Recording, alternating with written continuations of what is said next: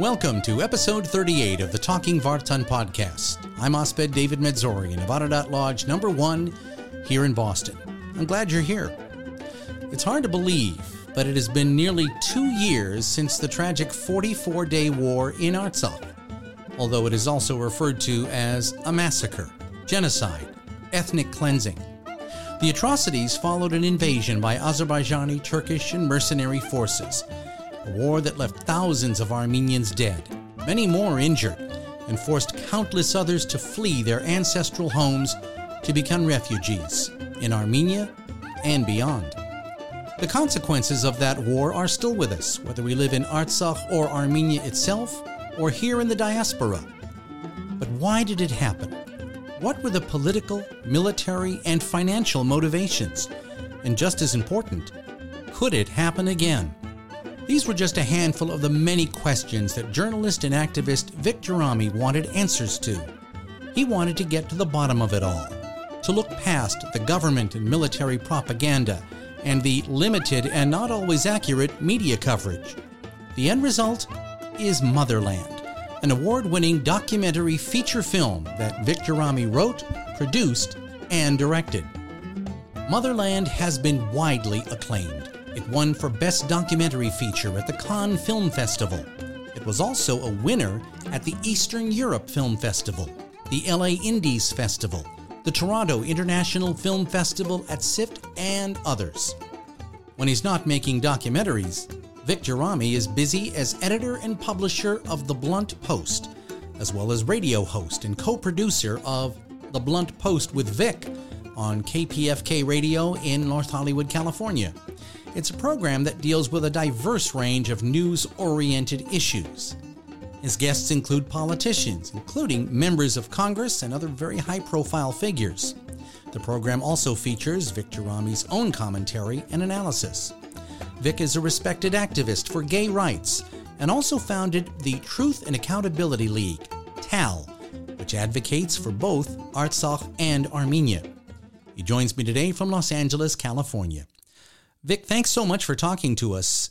The film Motherland is truly an extraordinary documentary. I had the chance to see it the other day, and it's my hope, as I know it is yours, that millions more around the world will also have a chance to see it. The documentary focuses on the 44 days beginning on September 27, 2020, when Azeri military forces attacked the region known as Artsakh. But you try to put that conflict into its proper context, which is not easy. How did the whole process begin? Well, first of all, thank you, David, for having me on the show. Um, I truly appreciate it. I'm a huge fan of Knights of Vartan, the incredible work that you do, and I'm privileged and honored that I was invited to join uh, Knights of Vartan just a couple of months ago. So, and thank you for having watched the film and your feedback. I made this film because it was a ne- uh, necessity. Like most Armenians, you know, when uh, September 27th happened, I was basically glued to my my phone, Twitter, uh, online, uh, just seeing live footage or footage that would come only hours after and just just unbelievable. I couldn't believe this was happening. I couldn't believe the the barbaric acts that were being committed against armenians. But even more so i couldn't believe the deafening silence of the international community. I put community in uh, quotations because world knows that they didn't act as a community. And i tried to do everything that i can like most armenians to help and to do my part uh, as little as it was to bring attention to it, to do whatever I could. The first thing that we did was my non-Armenian colleague and, uh, and I, Nicole, created the I Stand with Artsakh in Armenia celebrity PSAs. She's an entertainment uh, publicist, and I've interviewed a lot of celebrities. So we got together and thought this might be the quickest way to really bring some attention to it. Uh, after that, as we were trying to figure out how to do something, I thought getting different cities recognize Artsakh formally was was a way to go as cities around Italy and France and other nations were doing it. I was able to get the city of West Hollywood and city of Burbank here in uh, Southern California to recognize uh, Artsakh.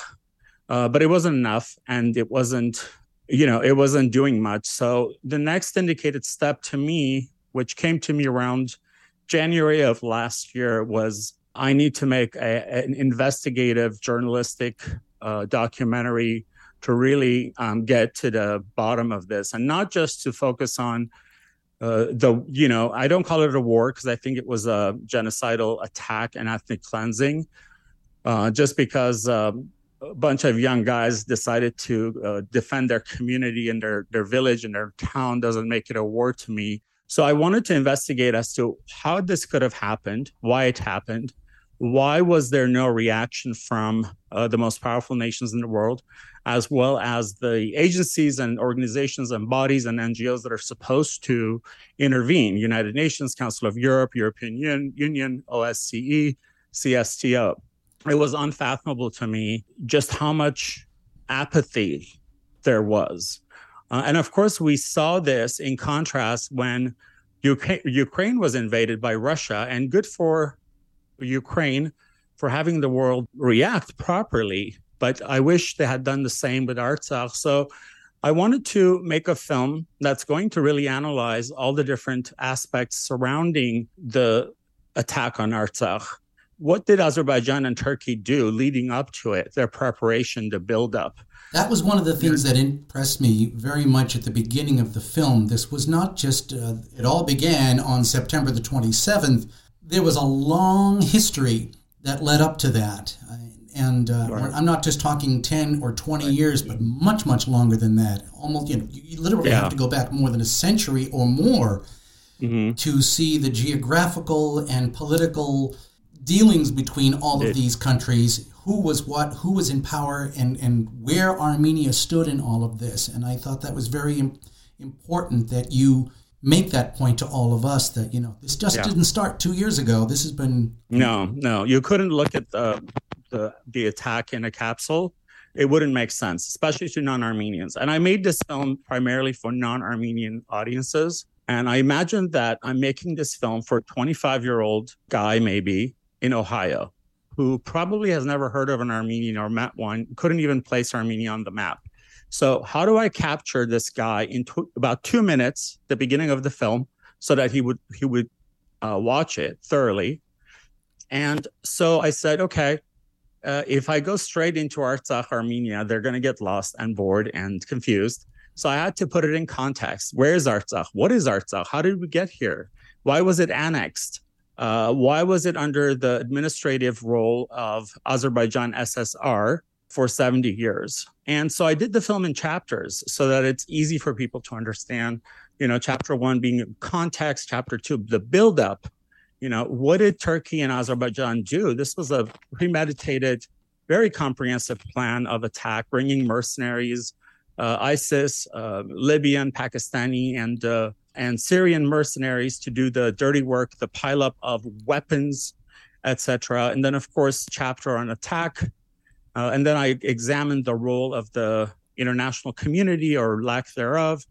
And then media. Media had a huge role in in their toxic, harmful, both sidism and false balance, and their lazy, biased uh, so-called journalism and reporting that happened on this. I have really, to agree with you there. Uh, forgive the interruption. Uh, I can remember no. so well, as I'm sure you can, during that entire period, I was scanning the news stations here in the United States, you know, CNN and MSNBC and Fox and the BBC, et cetera, et cetera, you know, everything that we had access to here in the US to try to get some sort of understanding of exactly what was going on there. And first of all, there was precious little coverage to begin with.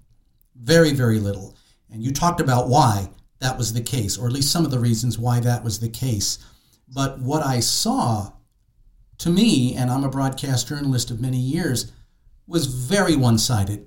And mm-hmm. really, it did not, as you also emphasized in the, in the film, it did not really have any sort of an idea with regard to the history and the facts and all of that. This was not just a, this just started. This has been going on for a long time, and that emphasis was not made in the in the coverage that I saw Was that one of the more frustrating things for you, both at the time in 2020? With, and go ahead. Frustrating would be an understatement. I'd, I'd be seething in anger at two, three, four in the morning, reading international media, whether it was BBC or uh, you know Sky or you know CNN International, and just right. thinking, who are these reporters? Who are these journalists? I mean, are are you serious? Is this is this what we're getting?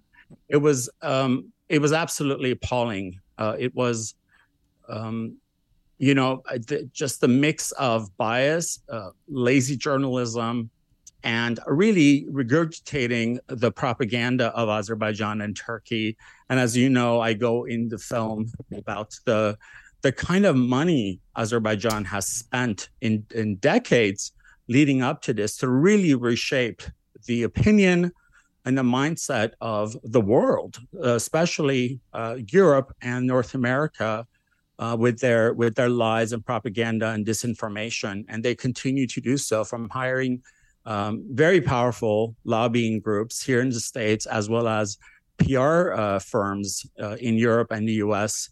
Uh, with paid placements. Now, you saw the shorter version of this film. It was three hours when we first put it together. Oh and of course, I had to take a lot of it out. But in the longer version, which will be used for educational purposes, I really um, go into depth uh, of some of these uh, media outlets and what kind of corruption that happens in the in the newsrooms uh, that that led to some of this. I go into um, uh, a gentleman by the name of Jason Katz, whose only uh, whose only a client is the government of Azerbaijan, mm-hmm. who basically writes advertorials. He's you know he's a paid agent for them, sort of.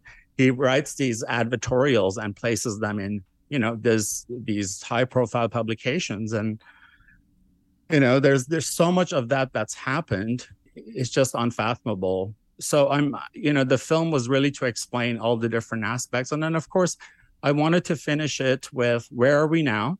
You know, what's what's the status now? And not to finish it on a, a low note, but to give give people hope, but with reality check of what we need to do going forward.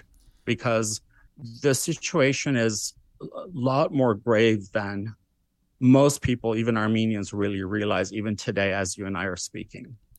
I know that early on in this entire process. In fact, before, before you even began with the actual production work, you had to know that at some point you were going to have to go over there and mm-hmm. see certain things for yourself and talk to people who were there and who are the eyewitnesses. And there's quite a bit of that in the film. And to be very honest with you, some of it's very difficult to hear.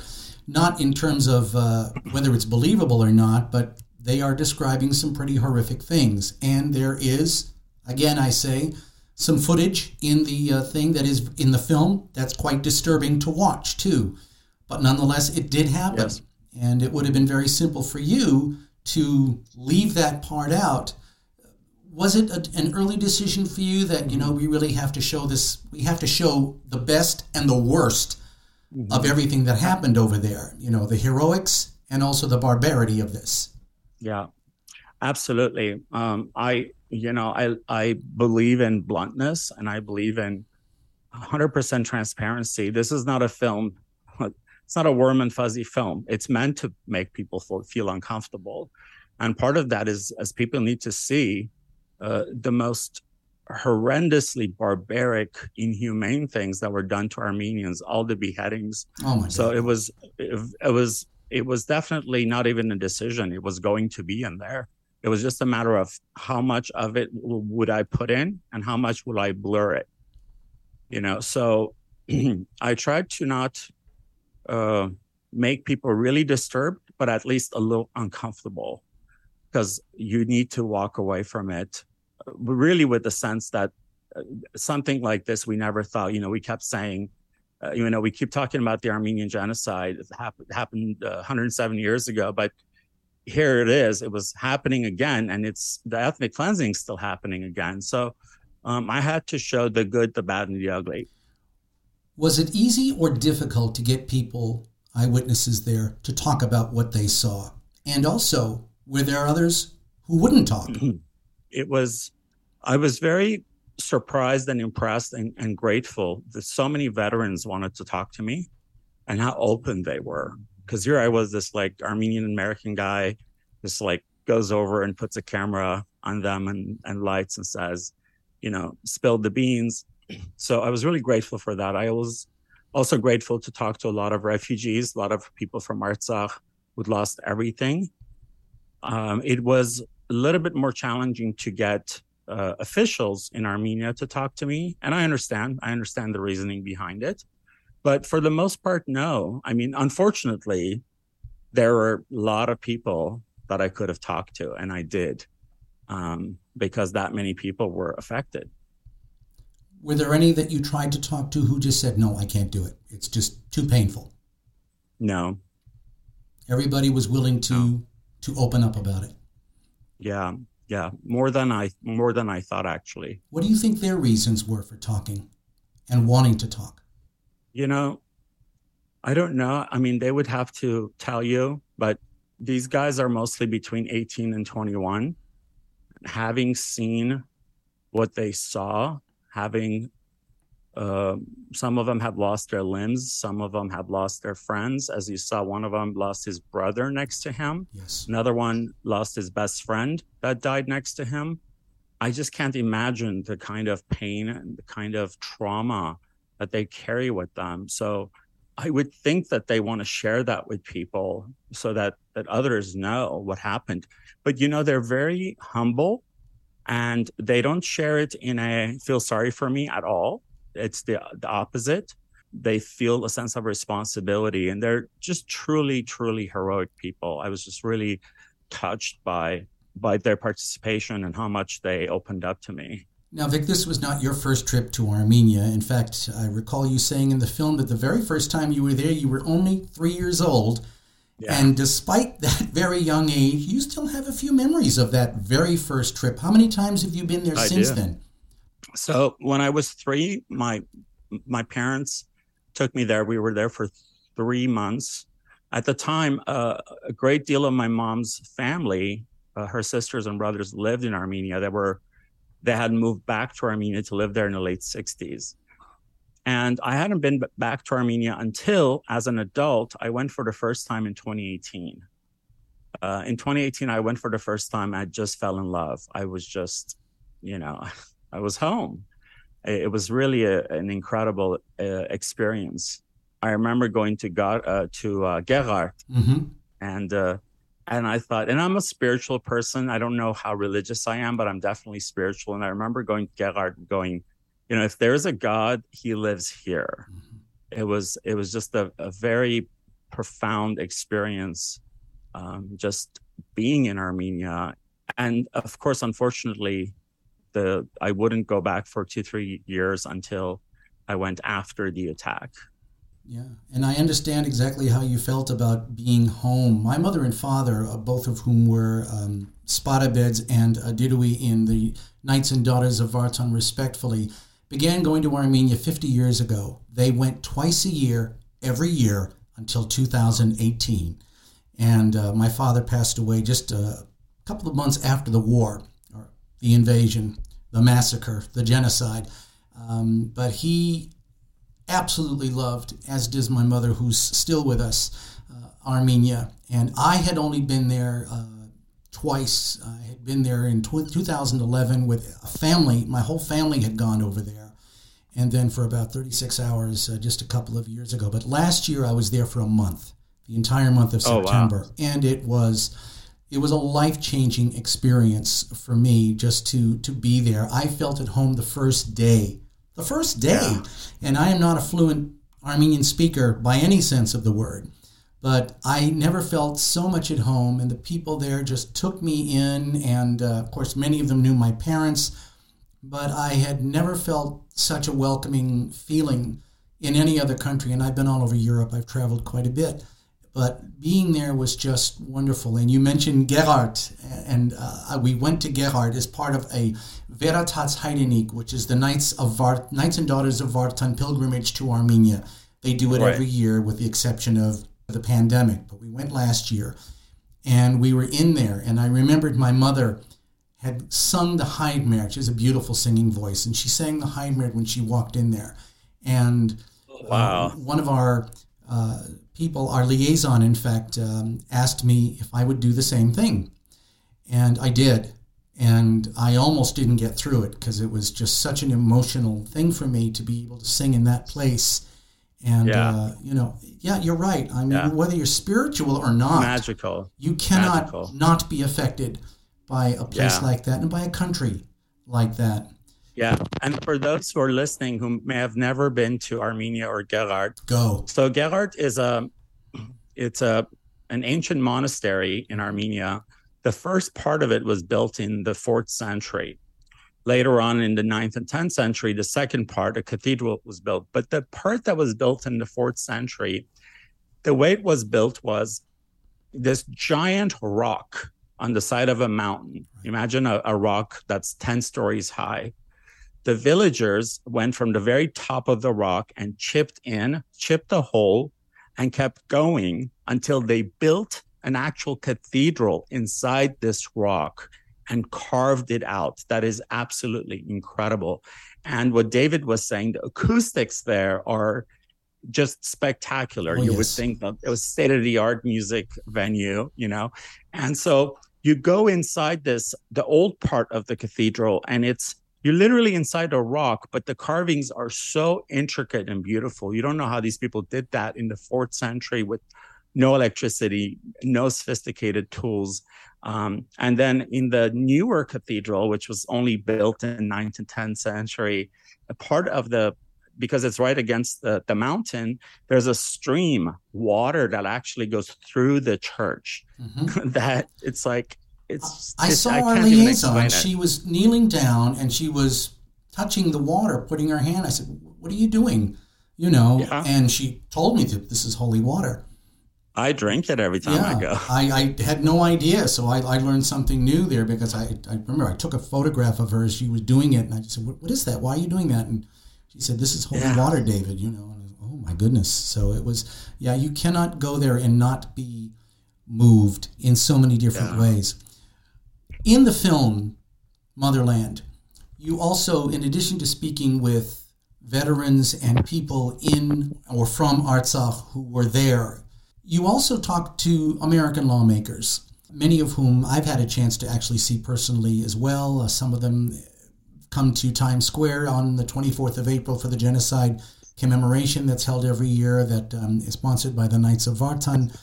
But talk a little bit about who you spoke to and their contribution to the film because there were quite a few familiar faces there. I'm a big fan of lawmakers that really are you know on a crusade on our behalf to see justice seek justice for us and human rights and uh, they understand the armenian american community they're our allies uh, i have a radio show and so uh, it's a news and politics radio show so i interviewed a lot of uh, members of congress and other elected officials. So for the film, I wanted to interview uh, the leading members of Congress who were not just part of the Armenian Congressional Caucus, but those that have really sort of fought this uh, fight with us for decades, including Senator Bob Menendez, uh, Congressman Adam Schiff, Congressman Frank Pallone, Congresswoman uh, Jackie Speier, Congressman Brad Sherman, Congresswoman Katie Porter, Congresswoman uh, Barbara Lee and as well as, of course, uh, Baroness Caroline Cox, whom I call Armenia's godmother. Mm-hmm. I can't fathom, I can't think of anyone who has been to Artsakh in Armenia over 60 times since the early 90s on humanitarian mission. Wow. And that's Baroness Cox. So I have incredible, immense respect for her. So I wanted her to, to be in the film too. Um, and that was truly an honor. Um, I wanted to talk to, uh, you know, our our allies, our members of Congress, and sort of say, what is going on? Why can't we get through to the State Department? Why can't we get through to the White House? What is this sort of blockade that we have? You know, because it's a puzzle, right? It's been a it's been a puzzle for me to solve and to understand, and I'm not 100% there yet but I have a much better understanding. But in this last uh, two years, almost two years, I've been trying to really put this puzzle together locally, regionally, and internationally as to what are all the elements that are really preventing people to do the right thing. And of course, fossil fuel keeps sort of, you know, coming up. It's just a, a big part of that. There's oil over there. And, yeah. you know, a lot of people who, uh, we were talking, uh, I remember very well, as if it were yesterday, uh, the day that uh, the prime minister uh, announced the ceasefire, if you want to call it that, at the end of the 44 days and the, the, the deal, if you want to call it that, that had been made. We were in the middle of a Knights of Vartan meeting that night, and without betraying any confidences, I think it's very fair to say that there was a lot of strong emotions expressed that evening about mm-hmm. what had happened and how it all ended. So tell me how this all affected you to put this all together. This was an incredibly very complicated and it had to be emotional process for you from the moment you decided this is something I need to do until that final edit was made in the film and you could sit back and look at it and say, okay, we've done it. What has this been like for you? How has it changed you to put this film together? Look, I, I talk about it a little bit in the film that you know unless you're that white guy that was born and raised in texas and had the privilege and there's nothing wrong with that the privilege of sort of living and dying in their own state uh, without ever being a minority when you're a minority doesn't matter how many generations were born in this one nation or such as soon as someone sort of sees you as a minority then you're marginalized so that's something i've sort of lived I've lived through my entire life, you know, as an Armenian American, but also as a gay man. And that was sort of like a double whammy of of always feeling like I'm I'm looked at as a second class citizen. And when you are a minority, you hold on to your roots tightly. Oh yeah.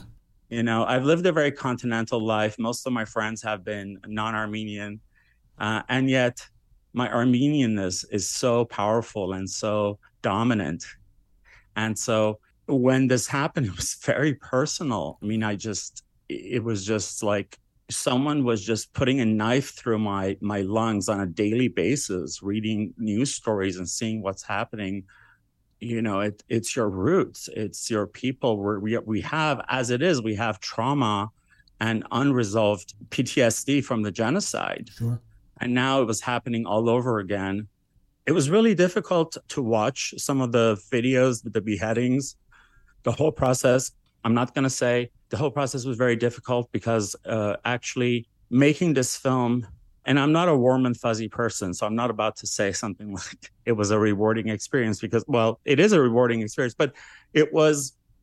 But it was a contribution, though, Vic. I mean, you were you were making a contribution not only to history but to the people of today and tomorrow who don't know anything about this. I mean, this film yeah. will introduce a lot of people to what happened to our story so. for the very first time. Yeah. And so it it the whole thing has consumed my life and I have nothing to complain about. There's nothing else that I would want to consume my life today because this is that important for me, this has been a this is a two uh, this is a process that's in two sections. The first one took a year and a half, which was making the film. Right. The second process is we've just started is to make sure that people see the film. Uh, first, people that are key, from lawmakers to members of media, academics, journalists, etc., and then of course mass audiences. And so we're working on uh, a distributor right now but we've had uh, you know we've premiered the film in LA and we have I was going to ask you about that. How did that go? The film was premiered in July, am I correct? Yeah, July 7th was our premiere at Raleigh Studios here in Hollywood. How was that? And uh, it was incredible. It was a great experience. We had uh, many elected officials there. Congresswoman Judy Chu uh, opened the evening. And um, we also had uh, Glendale's mayor, Ardy Kassakhian, sponsored a screening in Glendale. And then uh, local state senators uh, Anthony Portantino and Assemblywoman Laura Friedman wanted to be a part of it too. So we had a great screening sponsored by three elected officials. And then uh, this past Tuesday, uh, Glendale City College screened it in their auditorium. So, and then next, of course, we go to Washington, D.C. for a congressional screening on September 15th, followed by Philadelphia the next day on the 16th. Um, now, is there not then, a screening in Virginia for that? I believe one of our the lodges? DC one is in yeah. So the DC one is actually in Alexandria, Virginia. Okay. Yeah. Okay, that's what I thought because I, I, remember reading the. Uh, the thing. Now, how soon will it be? And I know I may be asking a question you may not have an answer to yet. Yeah. Before everybody will be able to see it. I can't tell you because it's it's a very complicated process of uh, getting the film to distribution, especially if it's a reputable distribution that's really not going to either shelf your film or right. you know bastardize it, which I'm determined not to let anyone do that. So um, I couldn't tell you at least a couple of months, the very least, until it's uh, available, and hopefully it'll be streaming. And we'll do as many screenings as we can, but those are very complicated and costly also. My after DC and Philadelphia, my objective is I mean, we were set to premiere the film in Yerevan, in Armenia. Uh, that was something that was not on my radar initially. I thought, why preach to the choir? But now uh, just given the circumstances and the recent events, I think it's necessary. And the film is called Motherland, so I think it should have a uh, a decent premiere in Yerevan. Motherland, yeah, yeah, and uh, so that will be in late October. And you'll be there for that, I hope. Yes, absolutely, definitely be, be there. I, I I can't wait to go to Armenia. Every excuse I find, I want to go to Armenia. So, oh, I know how sure. you feel. I know how you feel. I've actually yeah. I, I, had uh, planned to go on a couple of different occasions in the last year, every single one of which was postponed at the last minute. I don't even want to tell you about the frustrations I've had to deal with, but uh, it looks like it will be finally uh, happening very soon. That I'll that I'll be back there again. So I'm I can't tell you how I'm, I'm looking forward to that. You mentioned nice. at the beginning of our conversation that um, you want people who are non-Armenian, who know nothing nothing about this, to see this film. Mm-hmm. It will be an introduction to them. There's a lot of information in this 90 minutes, two hours. What is it that you hope that the audience, the general public, the people who do not really have much of an idea, may not even be able to point out Armenia or Artsakh on a map, what do you want them to get from this? I want them to get what the common denominator of this film is. You've watched this, is that at the very essence of this and a lot of other struggles is this film is about human rights, freedom, and the right to self-determination. And those are universal. You know, I don't care where you are, where you live, those are things that you can appreciate. And that just like we saw in Ukraine and just like we've seen in other nations, we have to keep rogue governments and dictators, brutal dictators like Aliyev and Erdogan, in check. And it's up to all of us to uh, hold our elected officials accountable to do that and say, why are you sending money to Azerbaijan for so-called military aid? Or why are we? Why do we keep calling Turkey our, you know, strategic ally? Uh, why are they in NATO when they're violating uh, NATO's rules, and, it just doesn't make sense. So it's really opening up people's eyes to politics of hypocrisy and double standards, which this was a big part of the double standard, and things that can happen if authoritarian governments and uh, leaders are not held accountable. And just to push for it, listen, I think that the Armenian community we're very polite. You know, I grew up with parents that sort of emphasize politeness and manners all the time. Yeah, and we've we've been we've been advocates, right? We've advocated for genocide res, uh, recognition and other things. It's really time for us to take take it up a notch and become activists because nobody gives nobody just hands you uh, your rights just because you ask politely so part of this is also to really galvanize us, our community, and say, we really need to start. If no one is listening to us when we're saying it nicely, maybe we need to shout. you know, if that's what's going to get someone's attention, let's do that. In fact, let's drag them. Let's just drag them and call them out by their names because the alternative hasn't worked, right? So um, I put on a lot of hats making this film. It wasn't just as a journalist, as a filmmaker, as an activist, but also knowing full well about the, power of public relations, communications, media, and knowing enough about politics to really take all of this into consideration. What are your concerns for the future in that region? Could this happen again with even more dire consequences? Yeah, there can, the possibility is there. Listen, the way I see it is Armenia and Artsakh are sort of these slivers of land that are stuck between these huge powers that are playing a, a Cold War era style uh, game of chess. Yes. And Armenia is not even a player in there, right? So they're playing and fighting each other, and we're just kind of in the crossroads. And these are the US. I mean, you may not think the US is involved, but it is. The US and Russia and Turkey and Azerbaijan and a couple of other nations to a degree as well. So Armenia not having much of natural resources, doesn't have the military power, doesn't have the economic power, doesn't have 80 million population of 80 million like Turkey. That's a huge market for European goods. What does Armenia have to leverage, right? So it's in a very vulnerable position. But we can't be defeatists and we can't be negative. We have to keep fighting. You know, thankfully, one of the assets we have is diaspora, you know, and we have to work harder. We all have to like do 150% and be activists because the alternate is unthinkable. It is unthinkable. The alternate is unthinkable because the end game, as you know, is they want Sunik. Yes. They want Sunik. And if they took Sunik province, it's disastrous for Armenia. It will cut off Armenia from any little bit of trade that it can do. It would be uh, unimaginable. So you know there are worse things that could still happen and that's why we need to really be just on our on our tiptoes about this. Indeed we do.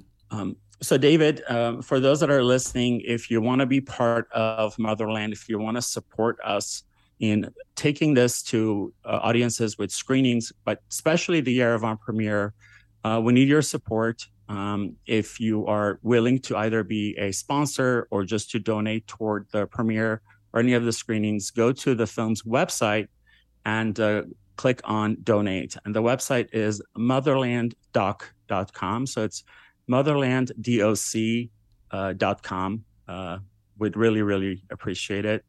And I would like to thank you, first of all, for, for making this extraordinary uh, film, this documentary, widely acclaimed, and it will be far more widely acclaimed once people have a chance to see it in mass. The film is called Motherland.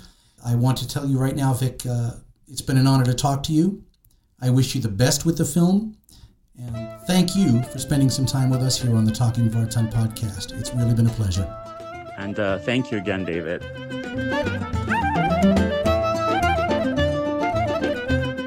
My special thanks to Vic Gerami, director, writer, and producer of Motherland. Incidentally, the upcoming special screenings of the film later this month here on the East Coast that Vic referred to will be sponsored by the Knights of Vartan. On Thursday, September 15th, thanks to our brothers in Ani Lodge, there will be a screening of Motherland at the Alexandria History Museum's Lyceum Lecture Hall. It's in Alexandria, Virginia, just outside of Washington, D.C. The doors open at 6, the screening begins at 7, followed by a Q&A session with the director. And if you're in the greater Philadelphia area on the following day, Friday, September 16th, our brothers in Ardashad Lodge will sponsor a screening of Motherland at Holy Trinity Armenian Church in Cheltenham, beginning at 6:30 with light refreshments. The screening begins promptly at 7:30 with a moderated question and answer session upon the film's conclusion. We'll have the email where you can register if you'd like to attend on the Talking Vartan Facebook page but it is, and these are all small cases, phillykov at gmail.com. That's P H I L L Y K O V 5 at gmail.com. The deadline to register for the Holy Trinity screening is Sunday, September the 11th, and for those who want to see it in Alexandria, Virginia, the deadline is September 10th, so you need to hurry. Our October podcast will celebrate a very special occasion for the Daughters of Vartan, a new Otyag chapter which will be in Merrimack Valley in Massachusetts, about 25 miles from Boston.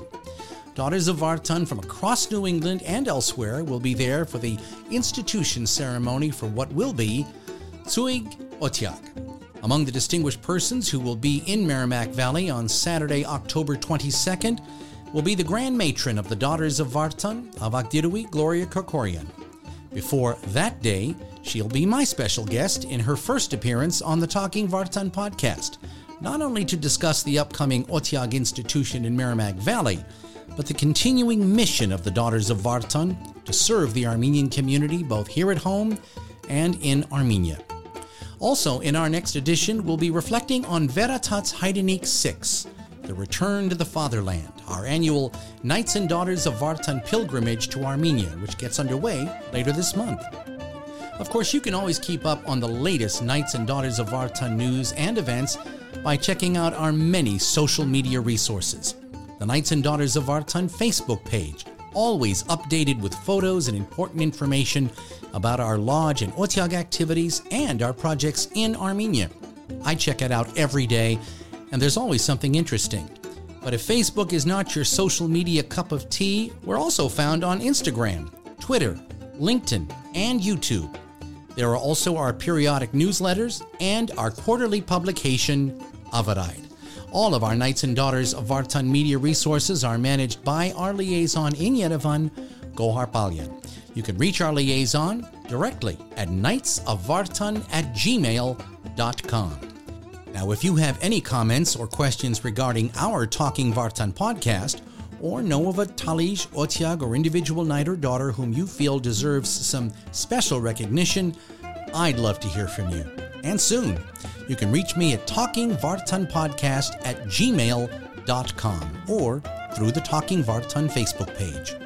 Special thanks, as always, to Malabar Samian for our theme music, Lordki Lordki from his album One Take Armenian Dance Songs.